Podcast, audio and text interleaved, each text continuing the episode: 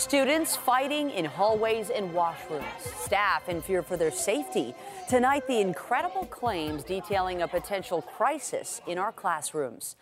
We will bring you that story in just a moment. But first, for nearly 40 years, the families of Erin Gilmore and Susan Tice have held out hope, believing one day the killer of these two women would be caught. Tonight, a development that may have answered their appeals. Police have one man in custody charged with their murders. CTV's Austin Delaney joins us now with the details behind this cold case investigation. Austin.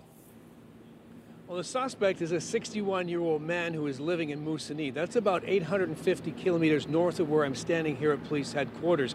He was never on the police radar until there were changes to DNA technology.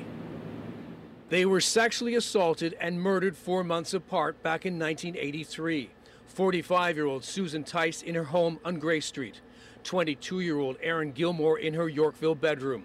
For 39 years, their families and police never gave up. Today, investigators announcing 61 year old Joseph George Sutherland has been arrested and charged with two counts of first degree murder. It was a phone call Gilmore's brother waited nearly four decades to pick up. The best phone call I've ever received in my life. Uh, it was it was one of uh, disbelief. I, I, was mixed between sort of joy and I also was breaking down in tears just finally that we've gotten to this day. A cold case that was handed down from one detective to another but none ever losing hope that one day they would arrest a suspect. He was not in our boxes, as they say. Um, he was not a suspect or a person of interest in this case. If we hadn't utilized this technology, we never would have came to his name. The technology advancements in genetic genealogy. So one of my genealogists likes to say that genealogy is like fishing.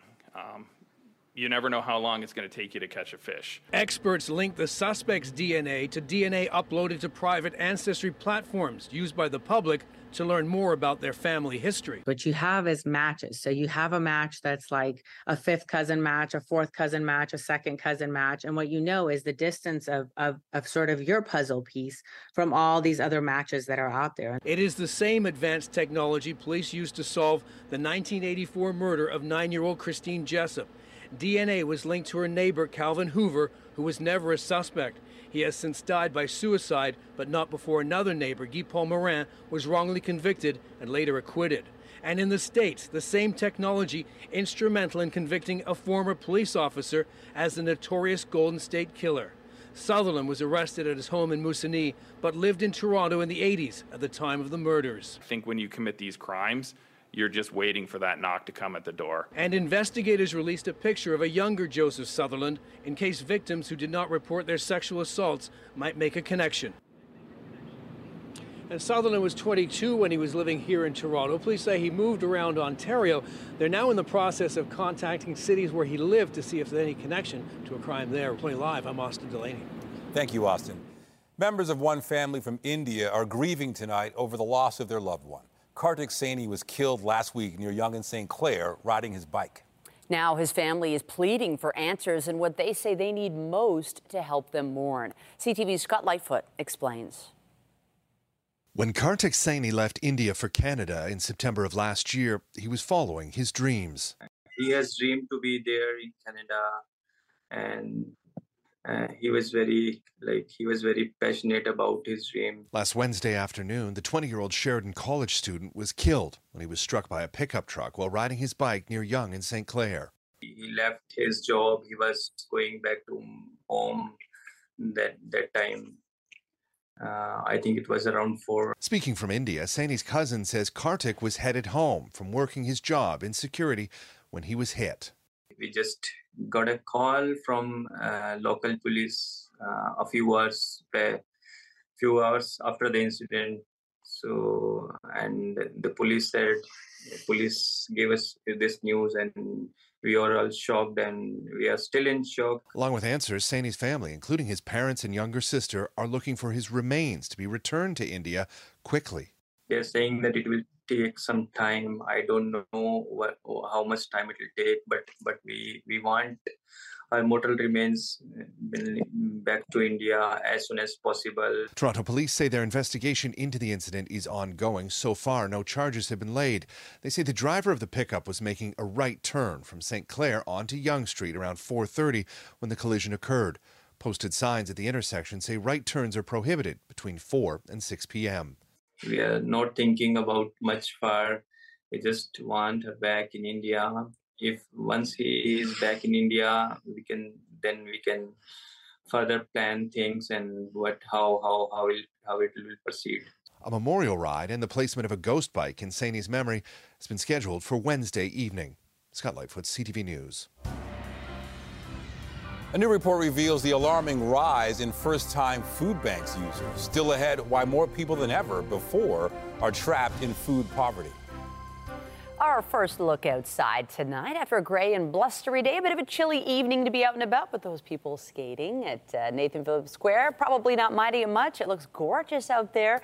Lindsay Morrison is here with a look at the current conditions. This is the week we say goodbye to November. It's so true, Michelle. And you know what? We're going to end November on a bit of a mild note and a windy one, too. We'll talk about that coming up. Here's a look at the current satellite and radar. We had a mostly cloudy day today. Winds have been coming out of the north, so that's been factoring into a bit of a wind chill around the GTA. It feels below freezing at this hour. Temperatures around one degree in Oshawa, Mississauga, and Hamilton. We only made it to a daytime high today of two degrees in the city of Toronto, but uh, about 48 hours from now, we could be in double digit territory. So we'll talk about that and the special weather statement that's been issued by Environment Canada. That's coming up in your forecast. For now, Nathan, over to you. All right. Thank you, Lindsay.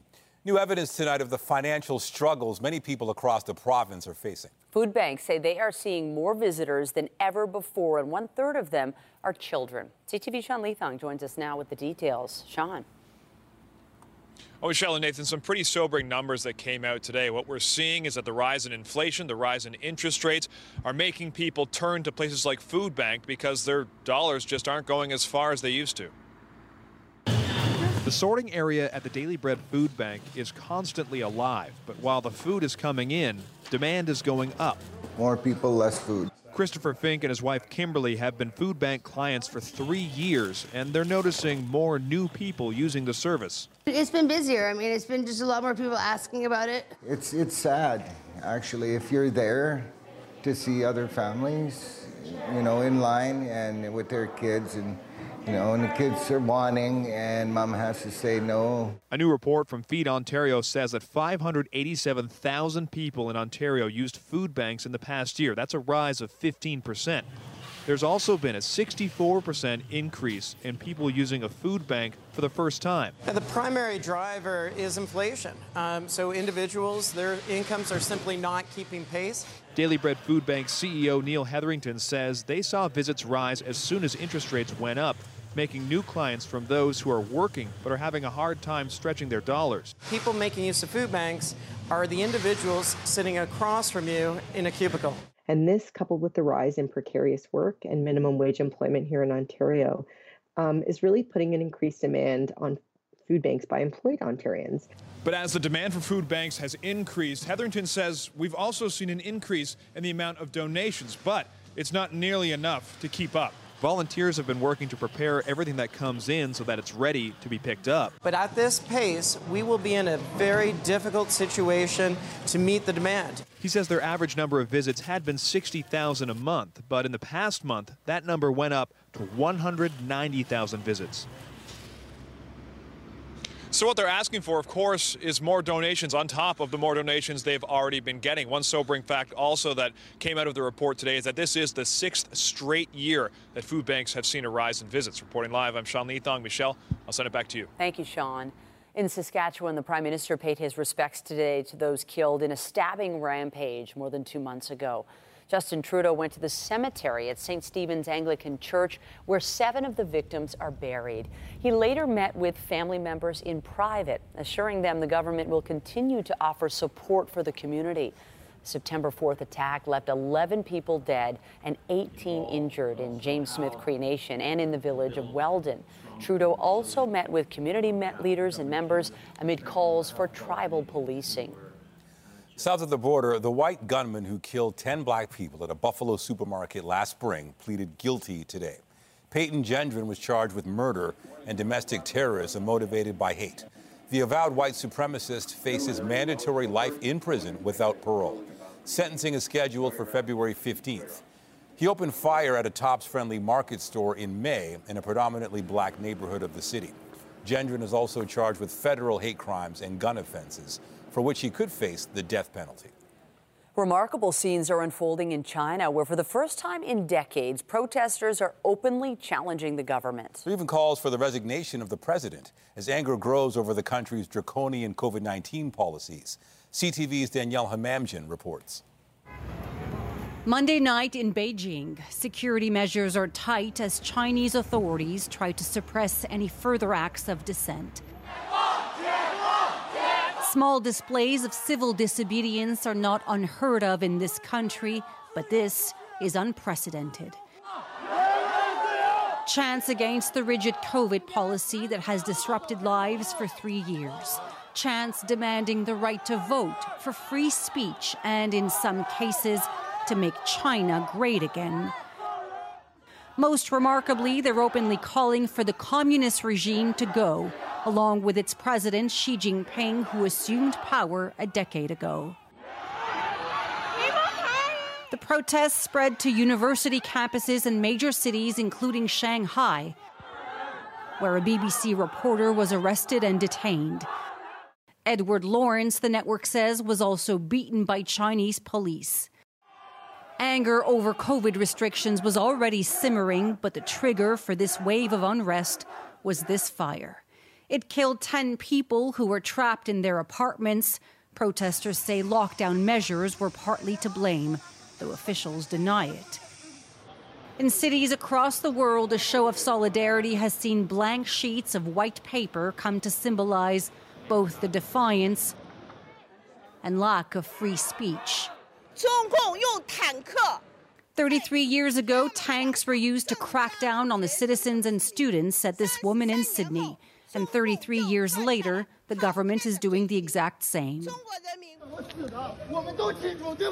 But even as police force people to delete images and videos of scenes like this one, they're also failing to control what the world can see. Well, uh, protests against the Chinese government are rare. And when they do happen, I think the world should take notice, but I think the Chinese government should take notice. China's control over its people has even extended to the FIFA World Cup feed broadcast in the country. Authorities have removed images of large crowds showing fans without masks. Danielle Hamamdjian, CTV News, London. Meanwhile, a former Hydro Quebec employee is out on bail tonight, awaiting trial on charges of spying for China. Yuesheng Wang is accused of economic espionage and fraudulently obtaining a trade secret, among other charges. The Chinese national was on a work visa. He is alleged to have given information about the electrical utility to a Chinese university and Chinese research centers. Wang denies the charges. Federal prosecutors opposed his release because they think he is a flight risk. The case returns to court December 13th. Turning now to some shocking allegations at one Toronto school and what staff are claiming tonight. Workers at York Memorial Collegiate say the hallways they walk are not safe for teachers nor students, and now they're speaking out. CTV's Allison Hurst joins us from Toronto District School Board headquarters with the story. Allison. Michelle, we've been speaking with staff members who say they began talking about the escalating violence as early as staff meetings back in September, but that it took about a dozen of them walking away from the job to get action. From the outside, the school looks business as usual. But on the inside, staff members say it's anything but. Three vice principals to date have been either assaulted or had death threats. CTV News spoke with two staff members on condition of anonymity for fear they could lose their jobs for talking. In their interview, they described nearly daily fights among students, regular visits from Toronto police, and bathrooms being repurposed for a so called fight club.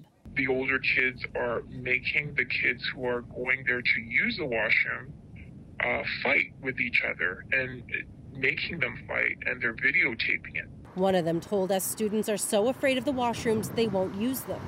Students are using bathrooms in um, stores off site. They leave the school. If they absolutely cannot hold it, they will leave the school either to go home or to go use a washroom at a fast food place close by. And that students have also seen classmates with weapons. A student reported having seen guns um, and, and notified the administration. CTV News requested an interview with the school board, but no one was available. Members did send us a letter that went home to parents that reads in part We know that this is a newly forming school community and it hasn't been without its challenges, concerns, and indeed some fears. But we are committed to working collaboratively so all students and staff feel welcome and safe at school and work. They deserve that.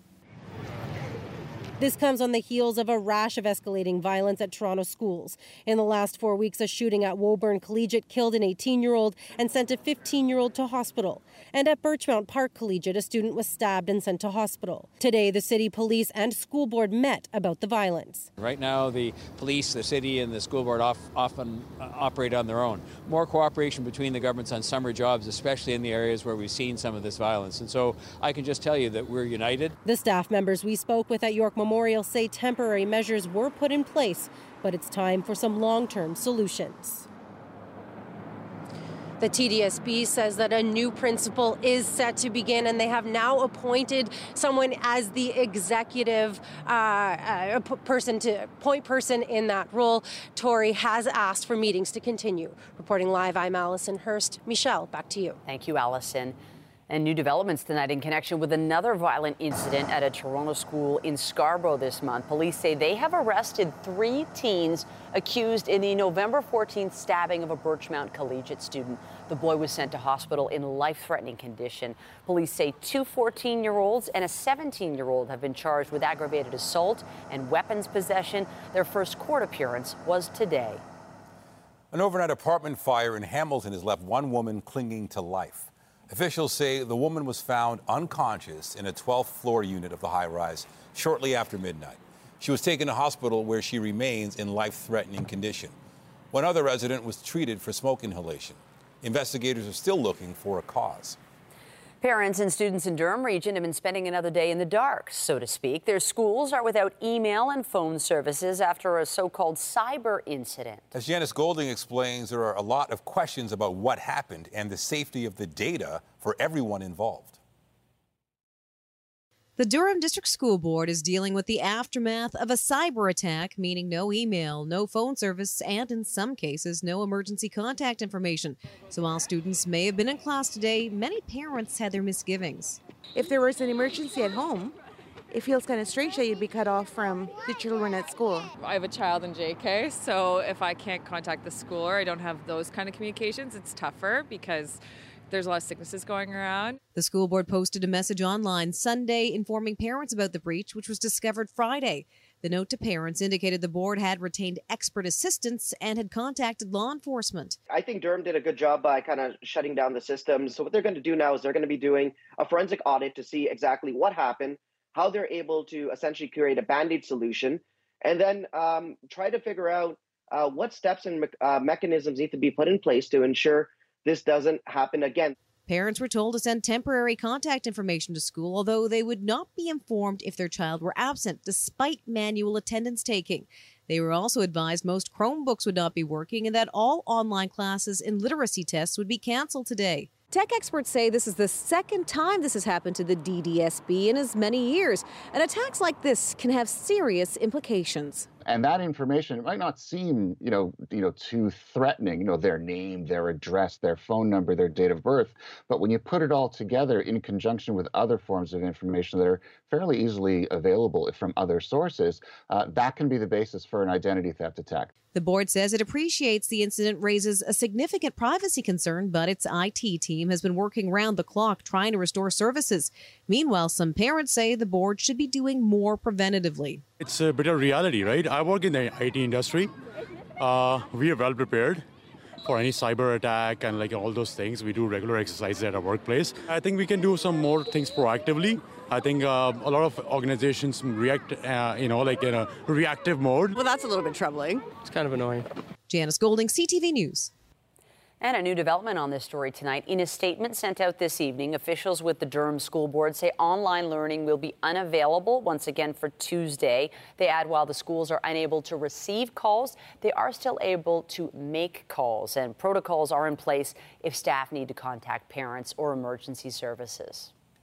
The Ford government tonight has pushed through legislation it says will help ease the affordability crisis and quickly increase the number of new homes. Critics, however, say not so fast and claim this legislation may end up increasing your taxes instead. Queen's Park reporter Siobhan Morris joins us now to explain. Siobhan. Well, municipal leaders like Mayor John Tory say, of course, they want to build more homes, but not like this. The bill fundamentally changes the way cities are able to pay for the services you rely on. A standing ovation from the government for the passage of Bill 23. The Minister of Housing says it will help boost supply. The extra immigration that Ontario will receive, which we want to welcome, we also want to provide them with homes, uh, is going to create and, and cause the government to, to do bold, transformative uh, legislation. Many municipalities see the Building More Homes Faster Act a different way. It's a devastating a piece of legislation for cities. The fear is that reducing or eliminating fees developers pay to entice them to build will leave cities short on cash. They should pay for it if they think it's a good policy and not take it out of the pockets of municipalities that are struggling to build the sewers and build the libraries and build the community centers. This is just not fair. Toronto City staff estimates the annual shortfall from Bill 23 will be $230 million.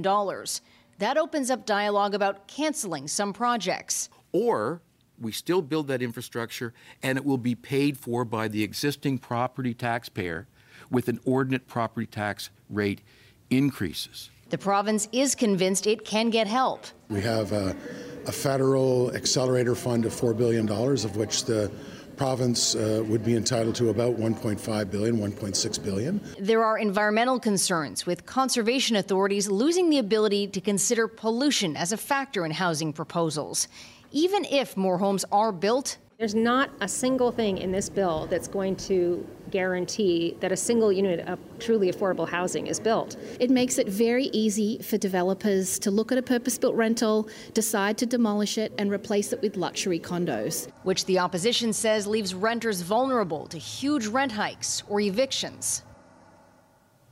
Separate from all this, the government is taking feedback on the idea of opening up part of the green belt on which to build housing. There has been some reporting that shows that some of that own is land by PC party donors. That's something that the opposition wants the Auditor General to investigate. Reporting live from Queen's Park, I'm Siobhan Morris. Nathan, back to you. All right, thank you, Siobhan. Brampton will vote on a bylaw tonight to ban fireworks in the city.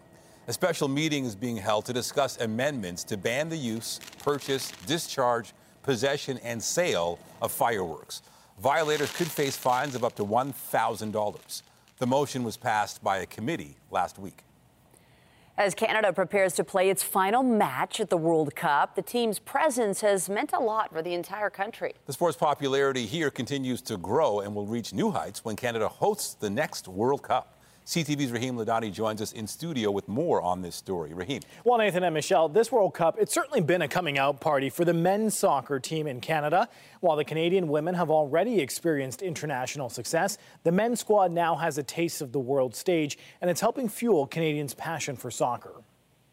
Buchanan with the cross in towards Alfonso Davies! While Canada's World Cup appearance has given a moment that will live on for generations, the team is hoping to create more memories in 2026. It's going to be a special time. You know, we're going to host the whole world. We changed the game of soccer back home and we got to continue to grow it. Based on their showing so far, that growth in the men's program appears to be happening. According to a Nielsen study, because Canada qualified for the World Cup, 37% more Canadians are interested. Interest will grow even more with Canada jointly hosting the next World Cup. Games will be played in both Toronto and Vancouver, providing a tourism boost and an international introduction to Canadian culture. I think when people come to Canada, they'll realize and see for themselves the the mosaic that Canada is, and that it's more than what they probably understood to be the case based on popular culture and media, that they'll gain an appreciation for the diversity here, the variety of food. As a host, Canada is expected to automatically qualify in 2026, but the team's roster will surely look different. At 39 years old, this will likely be Atiba Hutchinson's final World Cup, an accomplishment his uncle looks at proudly. It's a lifelong dream since uh, he was a kid, six years old, when he started, you know, you can see the greatness in him. To see he has achieved this at this age, it's it's it's amazing. While the roster will have some fresh faces, Canada may have a leg up on other nations. I remember going back to 2000, 2002 when I coached the U19 uh, women's team, and we were hosting in Edmonton. So I could prepare down to every detail what we would do, uh, what the friendly games we would play, uh, leading up to the game. So that's the, the advantage that, that you always have as the host. 2026 will be another opportunity to raise the status of the sport in Canada, something the team can also do with a win on Thursday. Now, in speaking with Atiba Hutchinson's uncle today, he told me the players on the team are still in good spirits, and he believes yesterday's loss will actually act as motivation for Canada's match against Morocco. Reporting live, I'm Raheem Ladani. Nathan, back to you. All right, thanks, Raheem. CTV and TSN are the official broadcasters of the FIFA World Cup in Qatar. Team Canada's final match is on Thursday against Morocco. Canada's first Indigenous Supreme Court justice has taken her seat on the bench. My journey to this court has not been an easy one, but it has been meaningful and rewarding. I feel very fortunate that the Prime Minister, Justin Trudeau, and the selection committee had faith in me. Michelle O'Bonsawin was officially welcomed to the court today. She is a bilingual Franco-Ontarian and an Abenaki member of the Odanak First Nation. O'Bonsawin says she believes that if a person has a goal, works hard, and never gives up, they can achieve their dreams. In Hawaii, the world's most active volcano has blown its stack. Mauna Loa is erupting for the first time in nearly 40 years. It began late last night on the Big Island volcanic ash and debris falling nearby. And so far, lava flows are contained within the summit area and are not threatening nearby communities. But residents who could potentially be at risk are being urged to review their eruption preparations. Scientists had been on an alert because of a recent spike in earthquakes at the summit of the volcano. Coming up, targeting toxic masculinity, a new white ribbon campaign on a mission to urge men and boys to become allies against harmful behaviors. And I'm Pat Foran. Coming up on Consumer Alert, many shoppers are still searching, trying to find deals online for Cyber Monday. Figures show that Black Friday sales were down compared to last year, but there are still some deals to be found out there. I'll have my reports. That's just ahead. We picked up about 5 millimeters of rain yesterday, which brings our November total so far to about 30. We are trending below normal once again. There is some measurable rain in store for Wednesday, but it's also going to come with some very strong winds. That's what's prompted the special weather statement from Environment Canada. We'll show it to you coming up in your forecast. And stay with us. We've got another full night of great shows for you right here on CTV.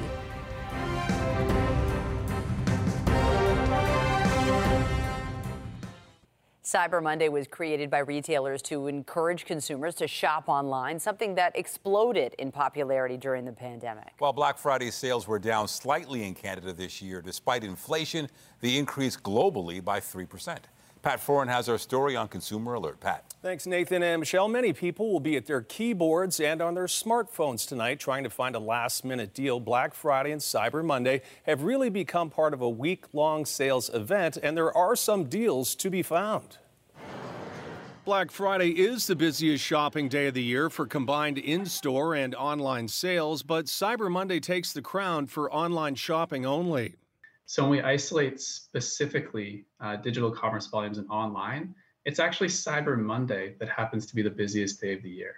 When it comes to the best deals on Cyber Monday, it's usually technology items with the deepest discounts. Tech shopping, so video game consoles, uh, smartwatches, phones, things in those categories. You'll find deals on televisions, laptops, and tech devices, as well as discounts on makeup and beauty products. You'll also find savings on holiday travel. Some companies are slashing vacation packages by hundreds or even thousands of dollars if you want to travel south this winter.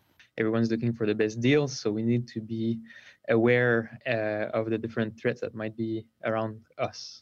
Pierre Marc Bureau, cyber expert with Google Canada, says when shopping online, make sure you're on a safe website. Always look for the padlock in your browser. Look at this lock sign to make sure that your transaction is being secured and that the data that you send and receive is encrypted. You should also keep your antivirus software up to date. Compare prices online before you buy. Credit cards offer more protection than debit cards. Check return policies carefully and watch out for phishing scams, which can steal your data. There are warning signs you may see pop up on your computer or phone. Don't ignore them. If you get warnings that an email can be a scam or that you might be visiting a website that does not look safe, pay attention to these warnings. While looking for deals, you should stick with trusted retailers and beware of pop up ads promoting stores you're not familiar with. If a price seems too good to be true, it probably is. And you may see some deals for Cyber Monday this evening, but many sales will continue right into December. Retailers are expected to offer discounts on many items leading right up to the holidays. On your side, I'm Pat Foran. If you have a consumer story idea, email us at alert at ctv.ca. All right, to the forecast. Already we see people outside skating at Nathan Phillips Square. It does seem early, doesn't it? You know what? I think you just have to take advantage of it. It's cold these days. It's dark early. Might as well skate among the lights. And uh, Yes. uh, you know what? There is a bit of a warm up. I wonder what the ice will be like a little later this week. Interestingly enough, the City of Toronto has a great website where you can go and check the ice conditions before you head out because at this time of year, yes, we get fluctuations and that is going to happen this week. We're warming up in a big way for Wednesday, but it's going to come at a cost with some very strong winds, some rain, and for some, some lake effect snow. Weather is brought to you by Trane, the most reliable heating and cooling brand. It's hard to stop a Trane. So windy, in fact, that Environment Canada has already issued a special weather statement for Wednesday, warning of wind gusts anywhere from 70 to 80 kilometers per hour. And as you can see, this encompasses a widespread area of southern Ontario, some central parts of the province, and into eastern Ontario too. Why is this? Well, we have a low pressure system that's going to swing through, and with this, we are expecting some rain and, as mentioned, some snow in some areas too. So let's set the forecast radar in motion here. Uh, some clear skies tonight, but an increase in cloud cover is expected as it goes on. As we make our way into Tuesday, we're forecasting a mostly cloudy day uh, here in the GTA. Here comes the rain. So some showers beginning overnight around midnight into the day on Wednesday. Then the heaviest rain looks to fall through the early morning hours. So that's a snapshot of Wednesday at about 6 a.m. As the morning goes on, the heavy rain clears out, but look what happens. Those very strong winds kick in. And with this, we could see some lake effect snow, especially to the east of Georgian Bay and Lake Huron. Perhaps a few flurries here in the city of Toronto, but we're not forecasting any measurable snow at this point. It looks like the flurries will follow us into the day on Thursday as well. Overnight tonight, we're falling to a low of about minus one degree. It's going to feel colder than that once you factor in the winds that we have currently. Into tomorrow morning, little bit of a chilly start. As the day goes on, though, we're looking at a pretty mild afternoon high, eight degrees. The seasonal norm is about four, so we're warmer than what's considered uh, typical for this point in the month of November. Here is a look at the seven day forecast. So we're unsettled for Wednesday. Thursday, the temperature goes uh, from about 12 degrees on Wednesday to a high of three, and before that, an overnight low of minus two. Friday's looking like a great day. Lots of sunshine, temperature around seven degrees. Looks like we're going to need the umbrella for part of the weekend once again. This time, it looks as though the wet weather is going to happen on Saturday. And a reminder that the CTV Toy Mountain campaign is now well underway. We are helping the Salvation Army build a mountain of toys, and there are ways you can help too. Head to toymountain.ca, click on Toronto, and learn where you can donate a new unwrapped toy or make a monetary donation. A huge thank you to everyone who has contributed so far and shared with us on social media. For example, we had a photo sent to us from Victoria and her sweet dog Parker. The TMU Bold Hockey had a teddy bear toss with toys going to the Salvation Army. Just amazing. And we want to see your photos too. You can tag us on Facebook, Twitter, and Instagram, or you can email us at toy.mountain at bellmedia.ca. A reminder that there is an extra need for toys for the 10 to 13 age group this year. Find a donation location near you and help CTV and the Salvation Army build a mountain of toys. That's all for now. Nathan, I'll send it over to you. All right, thank you, Lindsay. Also tonight, all too common behaviors among boys and men brought to the forefront in a new campaign. Just ahead, the new effort to foster allies against misogyny and discrimination.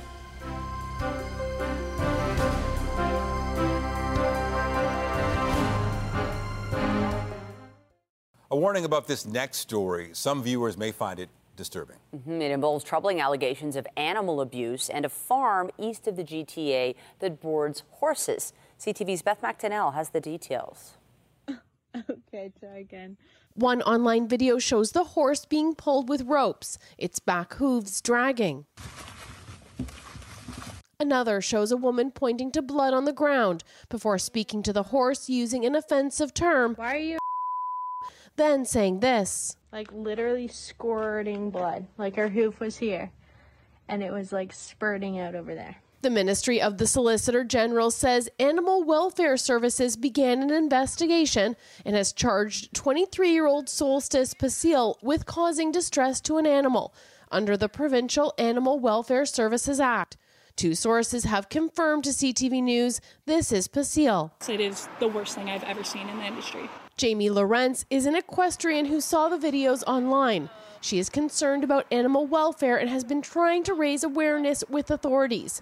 OPP say they are continuing with their investigation, which began on November 3rd in conjunction with Animal Welfare Services and remains ongoing. I think it's a big step. It's showing that our voices are being heard and that occurrences like this can't be swept under the rug. The ministry says Pasil is from the township of Cavan Monaghan, that's located southwest of Peterborough. Within that area, the two sources have also confirmed Pasil works out of Wishing Stone Farm. According to its website, the farm offers a range of services, including boarding and training. Hi, you have reached Wishing Stone Farm. CTV News attempted to track down Pasil on the phone and at the farm. Two horses could be seen from the road. Hi there, my name's Beth Macdonell. I'm calling from CTV News. No one answered the door at the house Friday or has since returned our call. The ministry says it's expected Pasil will appear in a provincial offences court in January. Beth Macdonell, CTV News. The World Health Organization is phasing out the term monkeypox. The WHO will start using mpox instead. It says both names will be used simultaneously for one year while monkeypox is gradually replaced. There were concerns the original name could create a stigma that would steer people away from testing and vaccination. About 100 countries where mpox is not endemic, including Canada, have reported outbreaks of the viral disease. A new ad connected to Canada's White Ribbon campaign is making the rounds, focusing on the dangers of toxic masculinity through a dad's eyes. Pauline Chan has the details on what it's about and the support behind it. My little girl. From the moment we met, everything changed. But the public service announcement changes tone as the father examines his own past. I didn't know what could happen to you. But looking back at my life and the things that I've done. Lots of it resonates, right? Um, I think I struggled a lot with just being a father at, in the very beginning. New dad Taylor Dimitrioff hopes the new PSA prompts all men to examine how toxic masculinity may have played a role in their past, and he hopes the ad can bring about change. Men were supposed to just man up and suck it up and, and not talk about their emotions. And as we know now, like that leads to a lot of very problematic things, uh, including gender based violence. So I knew all along is a new PSA that we're launching uh, for the 16 Days of Activism. And it calls on men and boys to think about the role, the positive role that they can play in ending uh, gender based violence, sexual harassment, and uh, all forms of discrimination. And at its launch, Minister for Women and Gender Equality, Marci Ien, pledged funding to support the White Ribbon Campaign's education programs across Canada. $599,774 in funding to support White Ribbon's new project. It's called Calling Men In. Calling Men In December 6 marks the anniversary of the 1989 shooting at Montreal's École Polytechnique, in which 14 women were murdered. It was the deadliest shooting in Canada for more than 30 years, and it sparked the creation of the White Ribbon Campaign. Pauline Chan, CTV News in Montreal. Preventing car theft. Tomorrow on CP24 Breakfast. Get low tech solutions to protect your vehicle from being targeted. CP24 Breakfast, where Toronto gets its everything every morning. We had an excellent discussion this morning, uh, one of the first times involving the school board, the city, and the police service. Updating our top stories, the city says it will work with police and the TDSB to prioritize schools which need enhanced youth programming. The meeting comes amid a rash of violence in Toronto schools, with staff at York Memorial Collegiate claiming they've been assaulted and threatened by students. Last Thursday, November 24th, this individual was arrested and taken into custody in Moosonee, Ontario, and brought back to Toronto on Friday, November 25th. Toronto police have arrested a suspect in connection with a pair of cold case murders.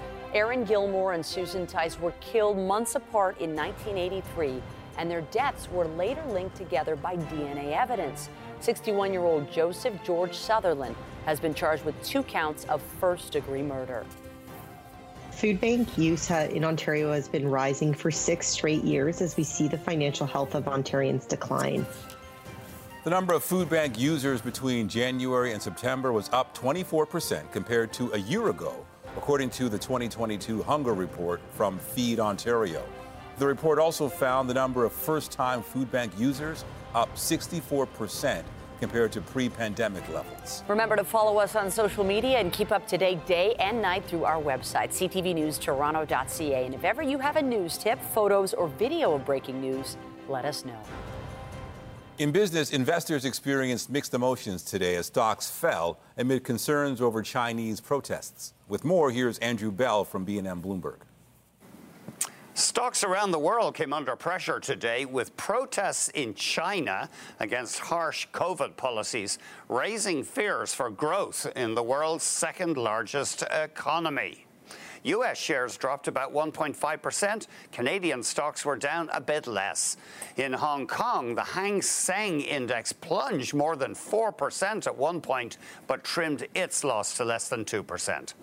Meanwhile, e commerce stocks such as Canada's Shopify rose on word that this year's Black Friday holiday shopping frenzy in the U.S. set a new online record north of $9 billion. Let's check in on the markets. The Canadian dollar was at 74.06 cents US, down almost three quarters of a cent. WTI oil, the North American benchmark, traded at $77.24 US a barrel, up 96 cents. Western Canadian Select oil traded at $48.45, down 230 and the TSX Composite Index finished the session at 20,220.49, down just over 163 points. That's the latest in business from BNN Bloomberg. I'm Andrew Bell. On the hard court tonight, the Raptors will be at home looking to build off a big win Saturday. VanVleet. Step back. Toronto upset Dallas 105 to 100 in a game that saw OG Anunoby and Fred Van VanVleet each score 26 points. Up next, third place Cleveland. The last time the two teams met was Toronto's home opener, which the Raps won. Tip-off is at 7:30. Here is Martin. Mitch Marner scores. The streaking Leafs also in action. They're aiming for their fourth straight as they close out a road trip in Detroit. Toronto beat the Pens Saturday, and the team is 9 1 and 4 in their last 14 games. Puck drop is at 7.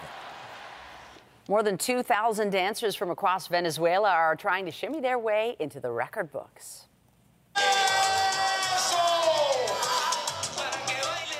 The participants all dancing at the same time for 12 minutes at the National Sports Institute of Caracas. They're hoping to beat the Guinness World Record for Casino Dance Circle. It was set in 2019 by dancers from Spain. The results of this latest challenge haven't been announced yet. Stars Tonight is brought to you by Lastman's Bad Boy. Who's better? Nobody. Just ahead, a light show like you've never seen. Why a Paris garden's been illuminated with giant bugs. An elaborate display of biodiversity just in time for the holiday season. Tonight, the starting line of an eruption nearly 40 years in the making. We don't want to try and second guess the volcano. Tracking the risk as Hawaii's Mauna Loa volcano reawakens. That story and more later on CTV National News. And a reminder the CTV News at 6 podcast is available as a download every weeknight. You can also listen to the newscast live on News Talk 1010. Get Toronto's top stories, breaking news alerts, and watch live. Download the CTV News app. Paris is being overrun with giant spiders, centipedes, and even bed bugs, and the locals love it. Okay, this is a new holiday light display at France's National Museum of Natural History. It illuminates organisms that are usually tiny, making them giants. This display intended to highlight how essential they are to our ecosystem and to help save energy. The sculptures are original creations lit with low consumption LED bulbs. Wonderland. Hello, it looks good. How is the weather looking? You know, the weather's looking not bad over the next 24 hours. I must say, I've noticed a lot of lights going up in my neighborhood yeah. after this past weekend. Perhaps the same for you. Uh, good looking day for tomorrow to do just that. Uh, a cloudy day. We've got cloud cover right now on the satellite and radar. And through the night tonight, we can expect that to linger. Here's tonight at a glance uh, minus one degree for the overnight low. Wednesday, less ideal for spending some time outside. As mentioned, we have a special weather statement warning of some very strong winds. We're also going to have rain. And for areas north of the city, we're also going to have some lake effect snow. Here's one more look at the seven day forecast. Friday looks like another good day to be outside. And then when it comes to the weekend, this time Sunday looks a little more ideal. Michelle and Nathan. Thank you, Lindsay. And be sure to join Omar Sachedina tonight at 11 for CTV National News, followed by Zuraidah Alman with our next local newscast at 11.30. In the meantime, our coverage continues anytime on CP24 and online at ctvnewstoronto.ca. For Lindsay Morrison and all of us here at CTV News, thank you for watching and have a great night.